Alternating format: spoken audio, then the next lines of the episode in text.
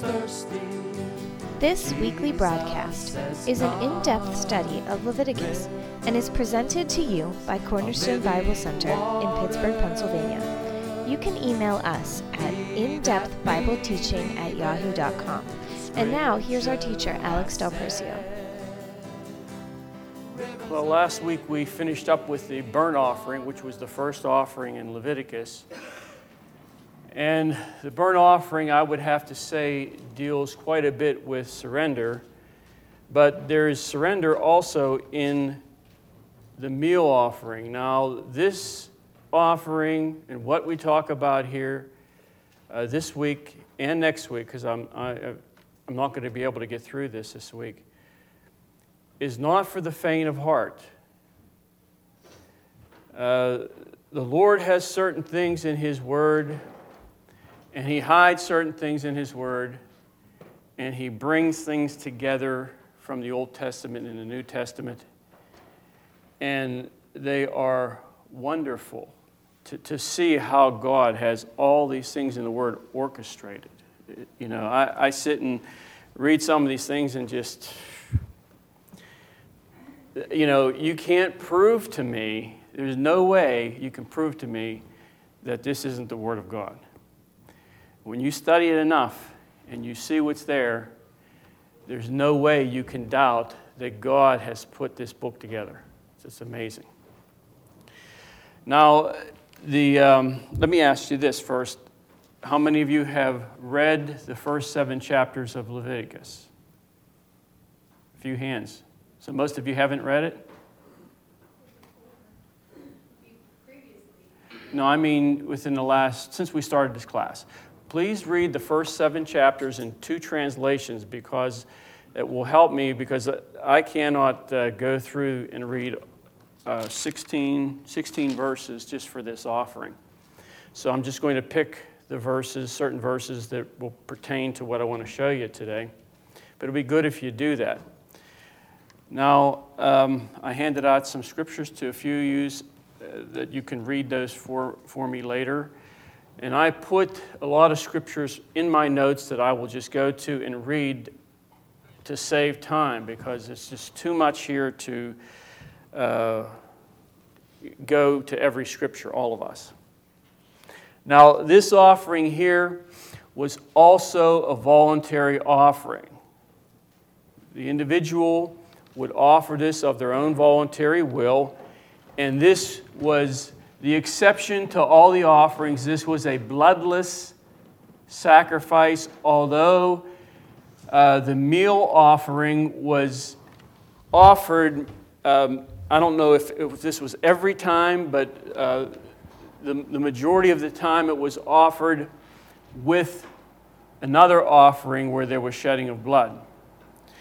Um, now, one of the things that sets this apart from the other offerings is that there was no ceremony accompanying it. Whereas with the other, you know, they had to bring their offering and they had to kill the, the, uh, the lamb or whatever, and, you know, so on and so forth. They, they were involved in the ceremony. With this, they would bring their meal offering and present it to the priest, and that was it. And the priest, they would uh, you know, take a portion of that, and we'll, we'll, read that in a little bit, and put it upon the altar and, and burn it. Um, now, in verse 2 of chapter 2, let's read that to begin with. And he shall bring it, this is the, this is the, the individual who's uh, bringing the offering. He shall bring it to Aaron's son, the priest, and she, he shall take thereof his handful of flour uh, thereof, that's uncooked flour, and of the oil thereof, with all the frankincense thereof, and the priest shall burn the memorial of it upon the altar to be an offering made by fire, a sweet savor unto the Lord. So the handful that the priest would take out uh, of the meal offering and put on the altar represented the entire offering. And there's a reason for that that the remainder of that, verse 3, And the remnant of the meat offering shall be Aaron's and his sons. It is a thing most holy of the offerings of the Lord made by fire. So they would take a handful that represented the, the entire offering and burn it on the altar. And then the rest of the, the grain offering, they would take, the priests would take that, and that was theirs. Now let's turn to Leviticus. Hold your place there. Leviticus 6. verse 16. Now, the, the meal offering was all of chapter 2, and chapter 6, verses 14 through 23, was the law of the offering. Now, let's just read a, uh, one verse here. And, verse 16 And the remainder thereof shall Aaron and his sons eat with unleavened bread, shall it be eaten in the holy place, in the court of the tabernacle of the congregation shall they eat it. Let me read that from uh, the NIV.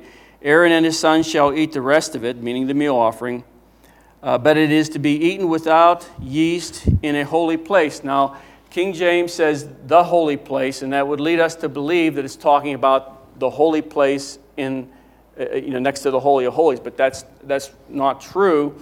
It's, it's actually a holy place, and it's talking about what we would refer to as the outer court, and it says that. Um, uh, that they are to eat it in the courtyard of the tent of meeting. So the priests were to eat it without leaven, and they were to eat it in the holy place, in the court of the tabernacle.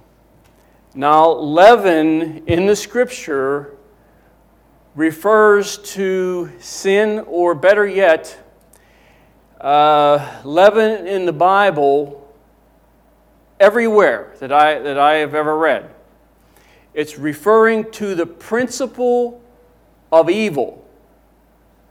So that whenever Jesus tells his disciples, Beware of the, of the leaven of the Pharisees, he's talking about the evil uh, that was pushing out from their hearts through the religious system that they had.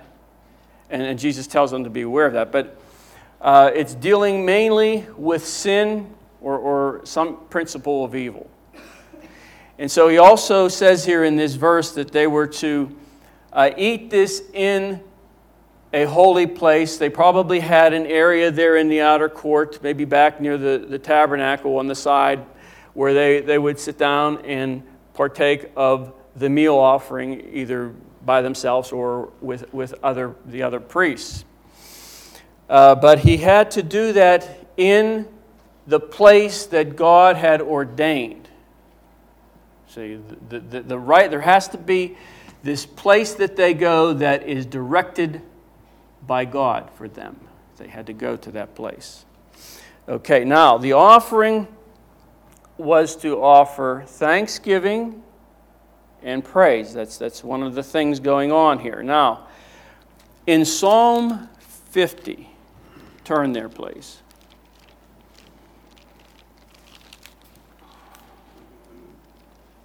just on, on that particular thought, this, uh, the offering was uh, to be a praise offering to the Lord. In Psalm 50, verse 7, seeing thou hatest, the Lord saying this, seeing thou hatest instructions and, carest, uh, and castest my words behind thee, um, when thou sawest a thief, then thou contendest with him, and hast been partaker with adulterers. Thou givest thy mouth to evil, and thy tongue frameth deceit. Thou sittest and speakest against thy brother. Thou slanderest thine own mother's son. Um, let's move, move on down to verse 22. This is what I want to show you in verse 23. Now consider this, ye that forget God, lest I tear you in pieces, and, and there be none to deliver. And then he says, Whoso offereth praise glorifieth me. Now, this word here, praise, the root word there is meaning to uh, confess or acknowledge one's sin. I thought that was rather interesting.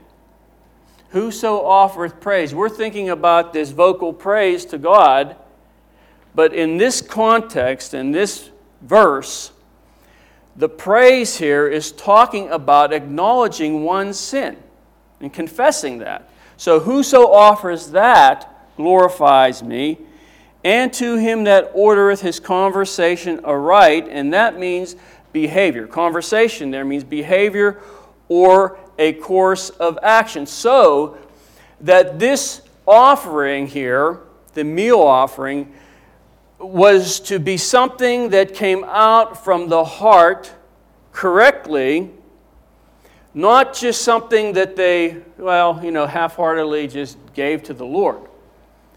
Um, an offering to be what it is to be is offered through various means, according to the instructions here in Leviticus, but as that relates to us, the offering is to flow out from a pure heart with the right motives, doing it for the right reasons, and having your heart or your walk with God line up with that thing correctly for it to be a sweet savor to Him.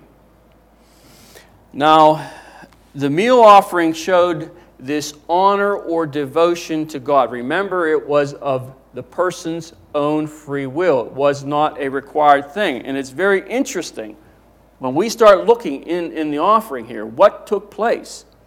Remember this that the person did not have to give this offering, this was a voluntary thing.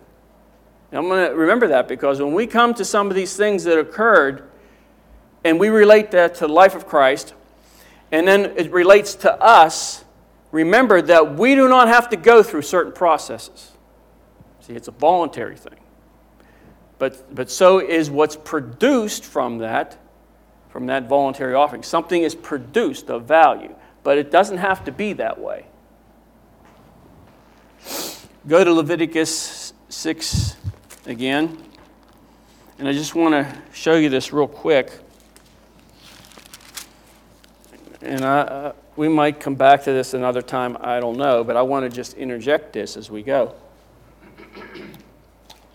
Leviticus 6, verse 16. and just the first part. And the remainder thereof shall Aaron and his sons eat. So, first of all, it is the will of God for God's ministers to be well prov- provided for with food and the daily, daily necessities and all that, speaking physically and spiritually. So God here provides this. Now look at the next verse. Verse 17 It shall not be baked with leaven. I have given it unto them for their portion of my offering. So this word here, portion, means allotment or share. But he says, I am giving them, this is the priests, the ones that are, that are in the labor, they're the ones that are uh, doing the offering. I have given them this portion of my offering. So God actually shares that thing with them. As a matter of fact, the Lord gets a little handful and the priest get the rest. Now, there's, there's some some spiritual application there if you get it.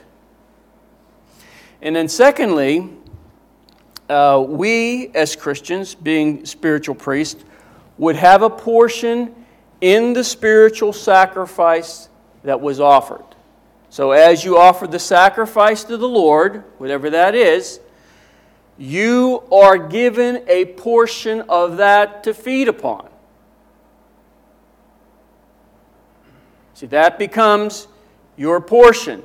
So that if you give the Lord your time and you give Him your energy, whatever, whatever that may be for you, that He is giving you back a, a portion of that, whether you are aware of it or not.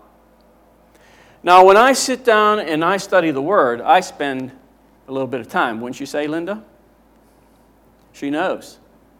I've never taken the responsibility of teaching very lightly. I, I spend time studying words, studying verses. And sometimes I, I spend hours upon hours and come to a class and feel, because the Lord just kind of like starts to open it up a little bit, I feel totally at, I don't feel that I can properly bring out what the Lord starts to show. It's very strange. But the point is this as I do that, the Lord gives me a portion. See, I receive probably more than anybody will for doing this. When the pastor preaches, he prepares a message or whatever, he is receiving from the Lord his portion, and then that comes out from him, see. So that's how this, this thing worked. God provided for the priest so that if you are going to be offering uh, in, in a place where you are offering, then God will provide for you in ways that you never thought. And I'm not talking about money at all. I'm talking about in here your, your daily bread, your food, uh, your revelation, your, your wisdom, your understanding, all those different things. They, they don't come, I don't believe, without a price. There, there's something that, that's involved there in that for the individual. So he says, I've given them their portion. Can somebody read Leviticus 6, uh, 14 through 18, real quick?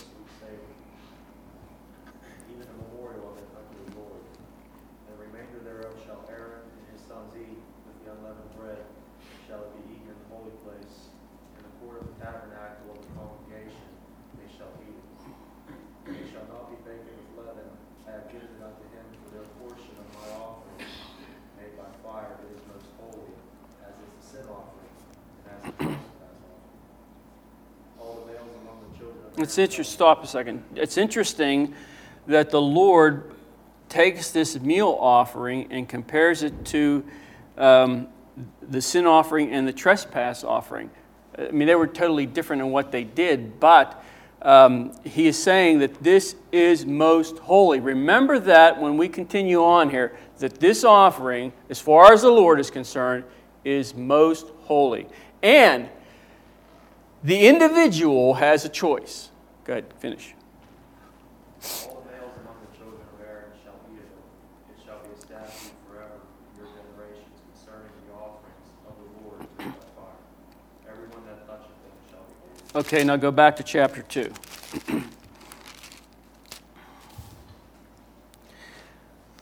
now, I want to read verse 1 because verse 1 gives the ingredients uh, for this offering. Now, we are going to look, and I don't even think we're going to get through the first part of the first ingredient in this offering because this is just so, I don't know, it's just something. Verse 1 of chapter 2. And when any will offer a meat offering, now in the King James says meat, and if you go to some other translations, you will see meal, you will see grain, um, and you will see cereal. It's all the same thing. So when, when we say when we uh, read meat, I'll just say meal.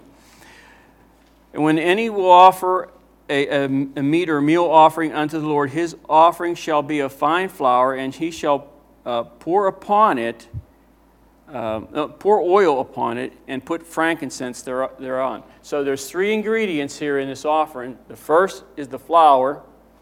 The second would be the oil, and the third would be the frankincense. Now, in verse 1, you see this phrase, fine flour. Verse 2 uses the word flour in the King James, but it's the same word in the Hebrew. So we're talking about the same thing. Verse 1 places the word fine on it, and verse 2 just says um, flour. Now, this offering can be presented in three forms, and we're going to look at each one of them. The first form would be the uncooked flour.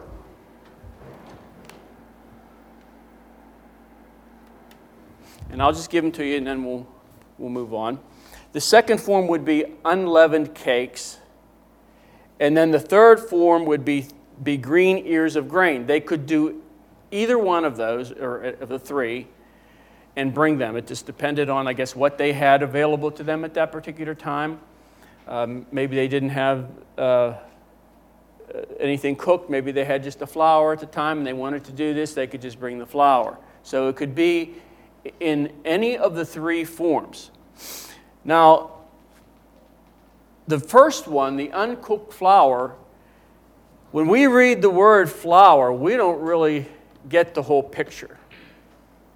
Well, we, we think flour, we think we're going to go to the grocery store, we're going to go to the shelf and pull off a bag of flour. There's flour, right? But see, this represented, see, we're in a, a different culture, a, a different way of doing things. They had to do this themselves. And when you see this word fine flour, this represented labor. There was labor involved in bringing this flour as an offering. First of all, they had to plant, and in, in some cases, they would water. They would have to weed.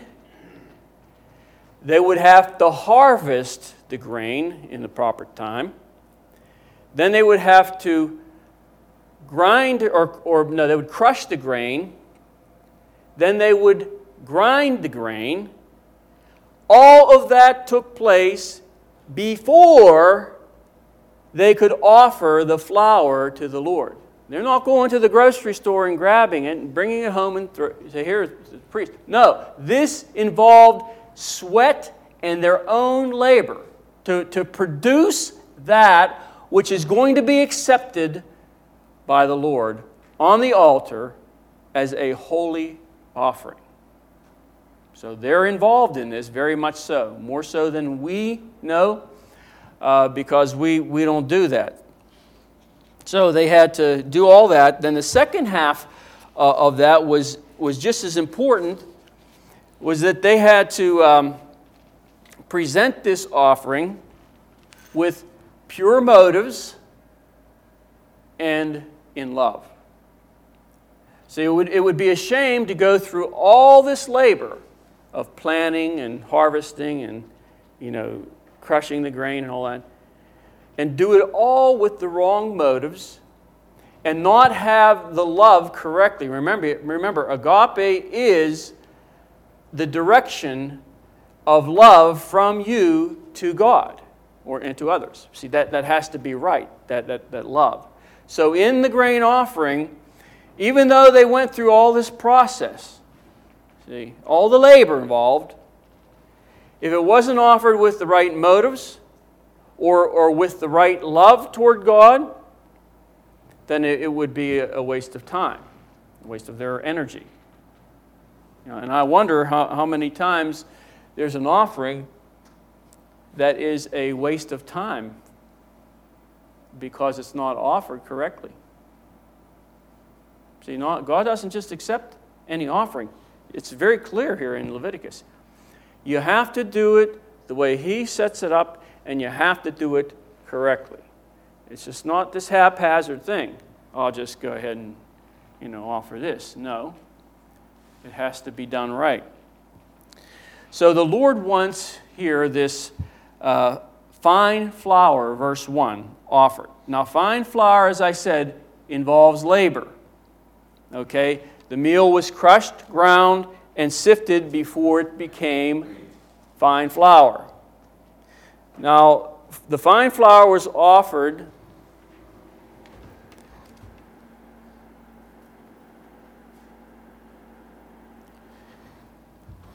To offer that, the first thing that they had to do was crush the grain. Now, the word fine flour um, means crushed. Now, I, I get that from, I, I, have the sources if anybody wants to know. That's from the theological word study books of the Old Testament. They say they define that word as being crushed. Now, you all know what a mortar and pestle is? Um, a pestle is like, like a little, like a club shaped it's probably made of stone. And uh, they had um, a bowl was probably made of stone, and they would put the wheat in there, uh, the grain, and they would crush it with the pestle. Crush it, crush it, crush it, crush it. A lot of work involved there, you see. Now, as that relates to the life of Christ, turn to Isaiah.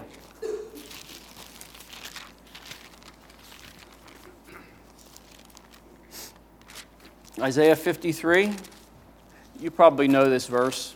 I have it here. I told you I was going to just, I have the, the verses inserted in my notes to save time. Let me read it. But he was wounded for our transgression, and he was bruised. The word bruised there means crushed. He was crushed. Let me go here to my. He was wounded for our transgressions or our rebellion.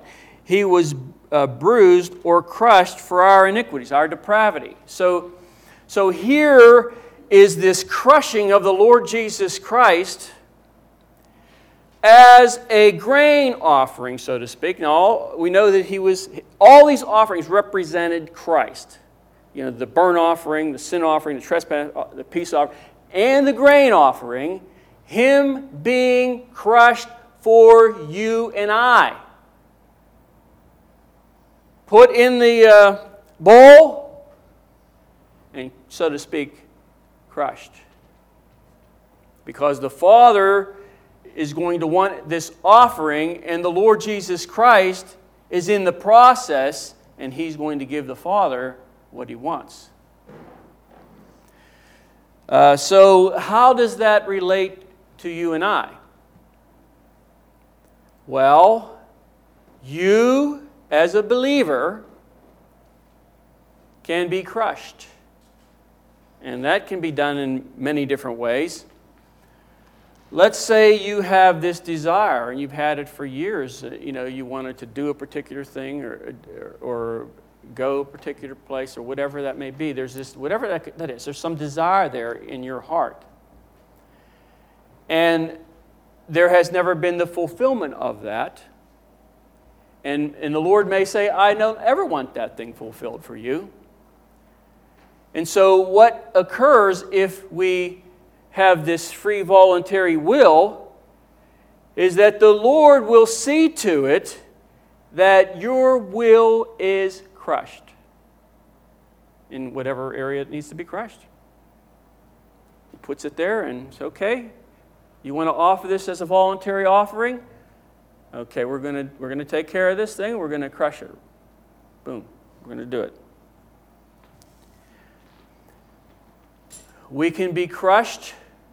Now, I said this wasn't a message for the faint in heart. This is scripture. We can be crushed by doing the will of God. Have you ever done the will of God in an instance and just it was just, you know, so difficult that it was like, you say, oh, this is killing me. well, a better way to say is it's crushing me. And I believe if you've been a Christian for any length of time, walking with God, you will have gone through this process, whether you were uh, aware of it or not, to where you were being crushed, your will, or to do God's will was crushing to you. See, that's because God wants to make of you a grain offering that is holy unto Him. Holy unto Him. Hosea 10 12 says, Sow to yourselves in righteousness, reap in mercy, break down the fallow ground, for it is time to seek the Lord. Now, fallow ground is freshly plowed ground. And whenever you have freshly plowed ground, you ever see them with the, the way they did it years ago? You know, they'd get behind the plow, not with a rototiller, but behind a plow, and they would, you know, cut the land. And what occurred was they would, they would have big clumps of dirt. And I remember when I was a kid, it was my job always to go out and turn the dirt over for the garden. and, and we had a shovel or like a real stiff, it looked like a straight, it was a straight like pitchfork. And I'd go out there and I'd put that thing down and push down and flip it over, and, and I'd do that, and it'd have all these big clods of dirt. See, the clods of dirt need to be broken up. Break up the, the fallow ground, for now it is time to seek the Lord. The clods of dirt, I believe, can represent our will. So that God will come and He will plow through our heart. And there are all these clods, clods of dirt there now, you know, pieces that are maybe harder than the rest. And he says, Now you break up the fallow ground, you break up the clods. You, let your will be broken down, let it be crushed so that there can be a planting in your life and out from your life because you've gone through this process, see. It says here, in Psalm 51 17, David says this.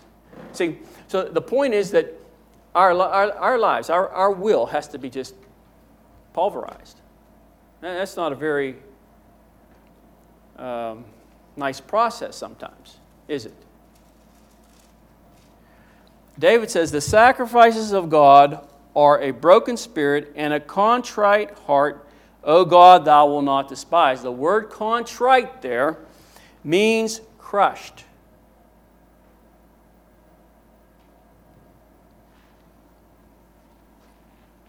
A broken and a contrite heart, crushed heart. Psalm 38 2, David says, For your arrows have pierced me, and your hand has come down upon me. Well, why has his hand come down upon you, David? Well, in verse 8 it says, I am feeble and utterly crushed. Why? Because God doesn't love David? Did God love David? You better believe it, he did. He was a man after God's own heart. Okay, does God love you? Do you believe he loves you? Well, you say that here and now, but when you're in the, in the, the stone, the um, platter, the bowl, and you're being crushed, and you may say, well, you know, I don't think God loves me anymore.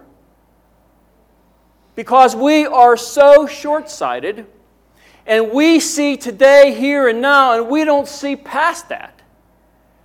We don't understand that there's a process involved here where God wants a grain offering, and He's the one that's going to provide for you to bring that forth to Him. But see, we, we say, oh, God doesn't love us. You know, we go through one or two things, God doesn't love us anymore. Let's run to the pastor. Pastor, God doesn't love me anymore. Look what I'm going through. Well, he might just want to be making a grain offering from your life. And that's not a bad thing. We think it's bad because we think carnally sometimes. But it's not a bad thing. The offerings were, were good. The second thing that they had to do to make this fine flour,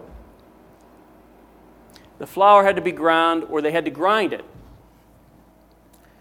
Now,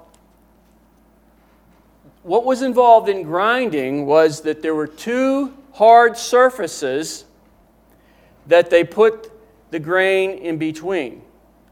Now, when you go to a, uh, a mill, I believe that these two processes are, are, are, I'm not sure, but I think that they're combined where they have the big stones, you know, where they're actually, they're crushing and grinding at the same time.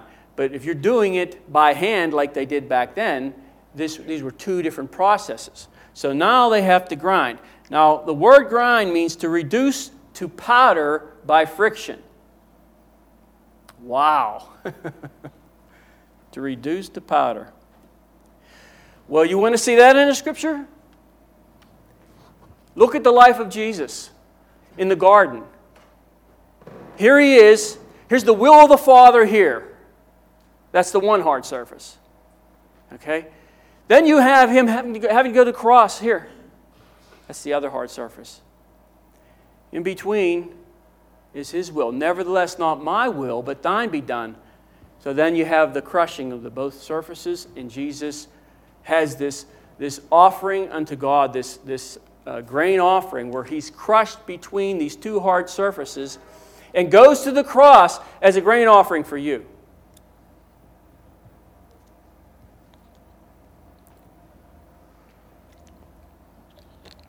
So, the pressure that is exerted upon us will reduce us to dust or powder or fine. Well, we're getting to the fine flour, but we're in the process of the, the flour making. Now, the Strong's number, I don't know if you even I'll write this down. 2347, I think it is here. Do I have that in here? yes. That number in the uh, New Testament, and you can write this down, I'm not going to write it, is translated as affliction, tribulation. These are the English words translating this word, this the, the Greek word. Uh, affliction, tribulation, trouble. Okay? And it means pressure or pressing together. Are you getting the, the, the, the, picture here? So the trouble and the affliction and the tribulation that comes to every single person. If you're breathing here today, which I believe you all are, you're all going to experience some trouble, affliction, tribulation. Now remember this. I'll just interject this. There can be a trouble and a tribulation and affliction that we cause out of the will of God. That's something different. We're not talking about that. We're talking about being in the will of God, walking with Him, and being under the pressure of affliction or trouble because there is something else going on than we realize.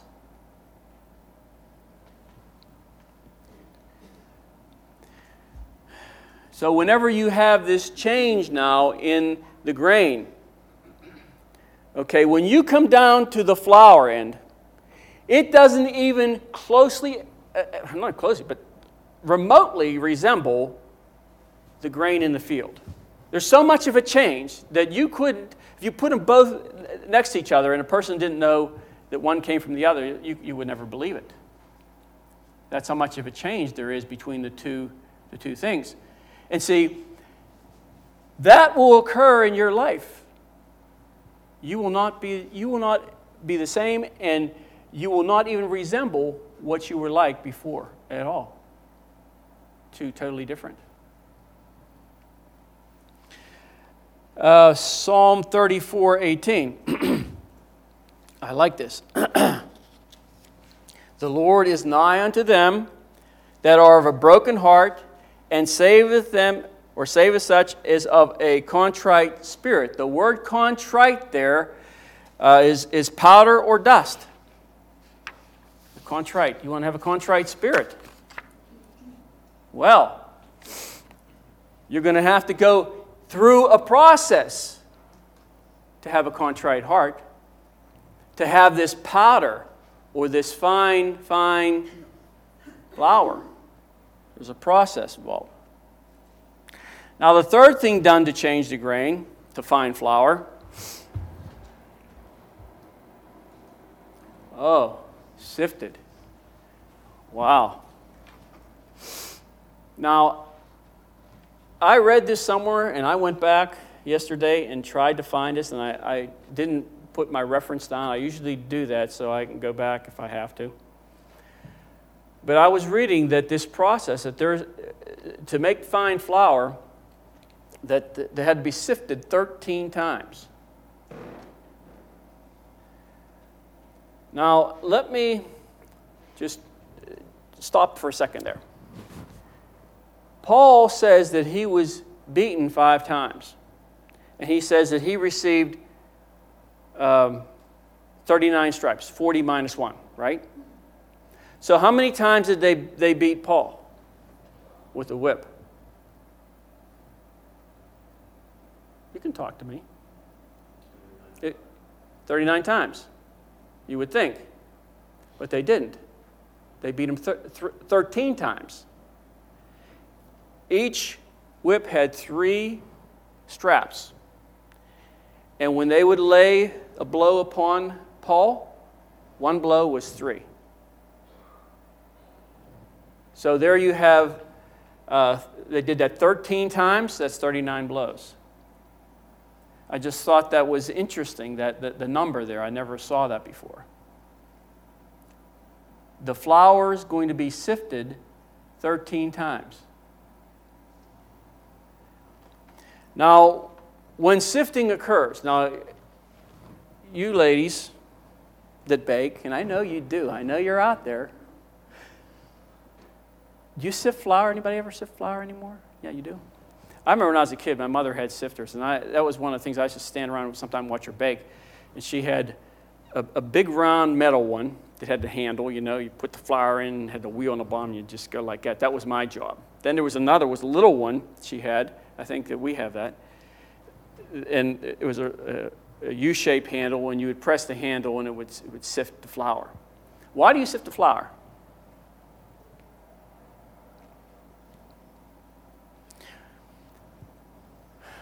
You're getting out the. Oh, oh, you want me to answer for you?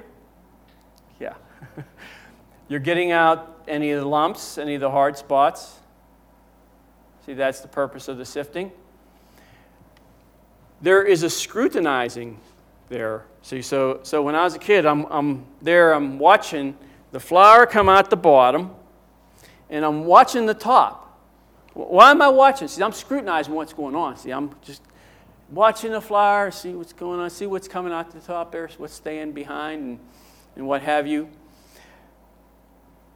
so that there would be no hard lumps, nothing in there that shouldn't be, you know, in there.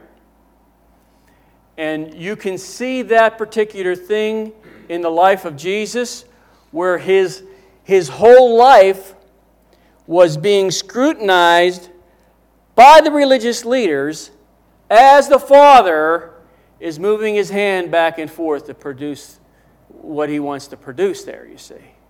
And there's the religious leaders watching, watching, watching, you know, scrutinizing everything going on with Jesus.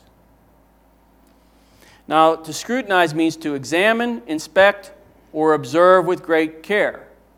Ephesians 5 2 and walk in love as Christ also has loved us and hath given himself for us an offering and a sacrifice to God for a sweet smelling savor. See, Jesus was going through the process for you.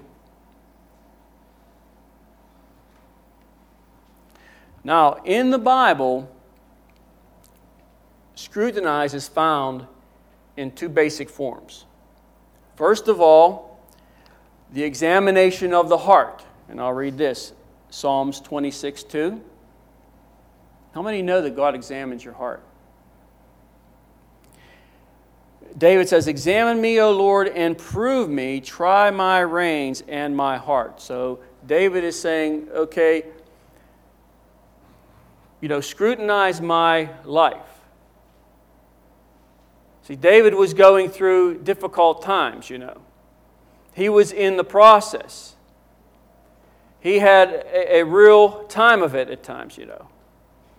And so he says, Lord, examine, examine my heart and prove me. So, so there is an examination or a scrutinizing of your heart that God does. You see that in the scriptures. Another form of scrutinize, scrutinizing uh, would be of our walk as a Christian. See, God watches closely your walk, not so much here, but when you leave here and you go home. Your walk is only here, you know, just a few hours here, but what goes on the rest of the day, the week, etc. See, that's what he's watching.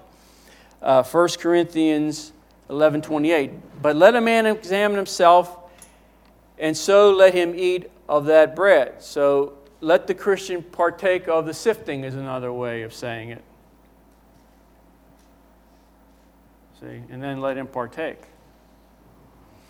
Um, 2 Corinthians 13, 5. Examine yourselves whether you be in the faith, prove your own selves how that Jesus Christ is in you.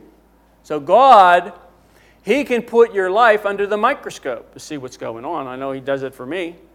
Sometimes it's the little things. He's, it's almost like He wants to start tweaking things. An attitude. You know, he, he doesn't let you get away with some of that stuff. Unless you ignore him, I guess. Now, here's an interesting thing. Um, one definition of the word sifting is uh, to rock to and fro. And I, I found this verse. This is very good. This is in Amos 9 9. For behold, I will command, and I will sift the house of Israel among all nations, and cause it to move to and fro as grain is sifted in a sieve Yet shall not the least kernel fall upon the earth and be lost from my sight. So God watches everything, you know. There is no permanent concealment of character. See, because God, He will open that thing and, and see it for what it is. Now, sifting does not make the wheat good wheat or doesn't make it chaff. Doesn't make the grain, you know, good or it doesn't make it chaff. See, all it does is manifest what is there. That's it.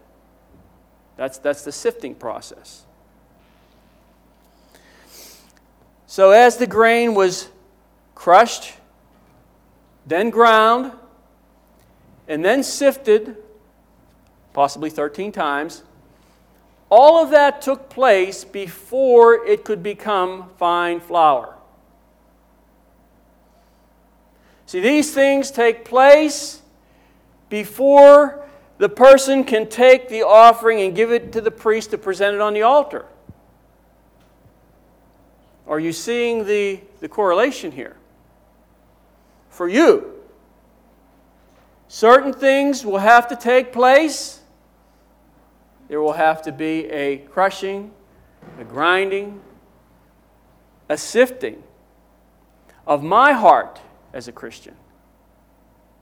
If I am ever going to give the proper uh, meat or meal offering, that's, this is just one part of it one part of it. Now, fine flour here, I believe, speaks of the uniformity of the Lord's character. See, Jesus, in his character, was the same when he uh, took the whip and drove the money changers out of the temple. He was the same there as he was when he said, Allow the little children to come unto me. His character was even and flowing properly in every single setting. Regardless of how that came out, you know, the manifestation of uh, the whip or bringing the little children to him and putting them on his lap or whatever he did, you know, hugging them. Evenness of character. See, there is in the Scripture, and there is in the Lord Jesus Christ this balance. See, he did not come with truth. There was grace and truth. See, the evenness, the balance there. Not one, not all truth, not all grace, but the balance there. And you see that in, in the character of Christ. There's this evenness you know, when the, when the, um, the scribes and the Pharisees came at him, you know, in, the, in their way that they did the evil way, he could just say what he had to say. There was no agitation in him.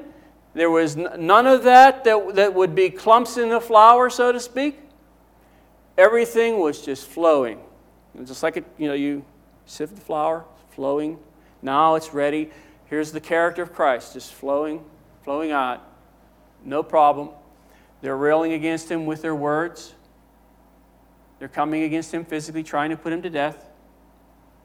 You see this balance or this evenness in his character, always flowing.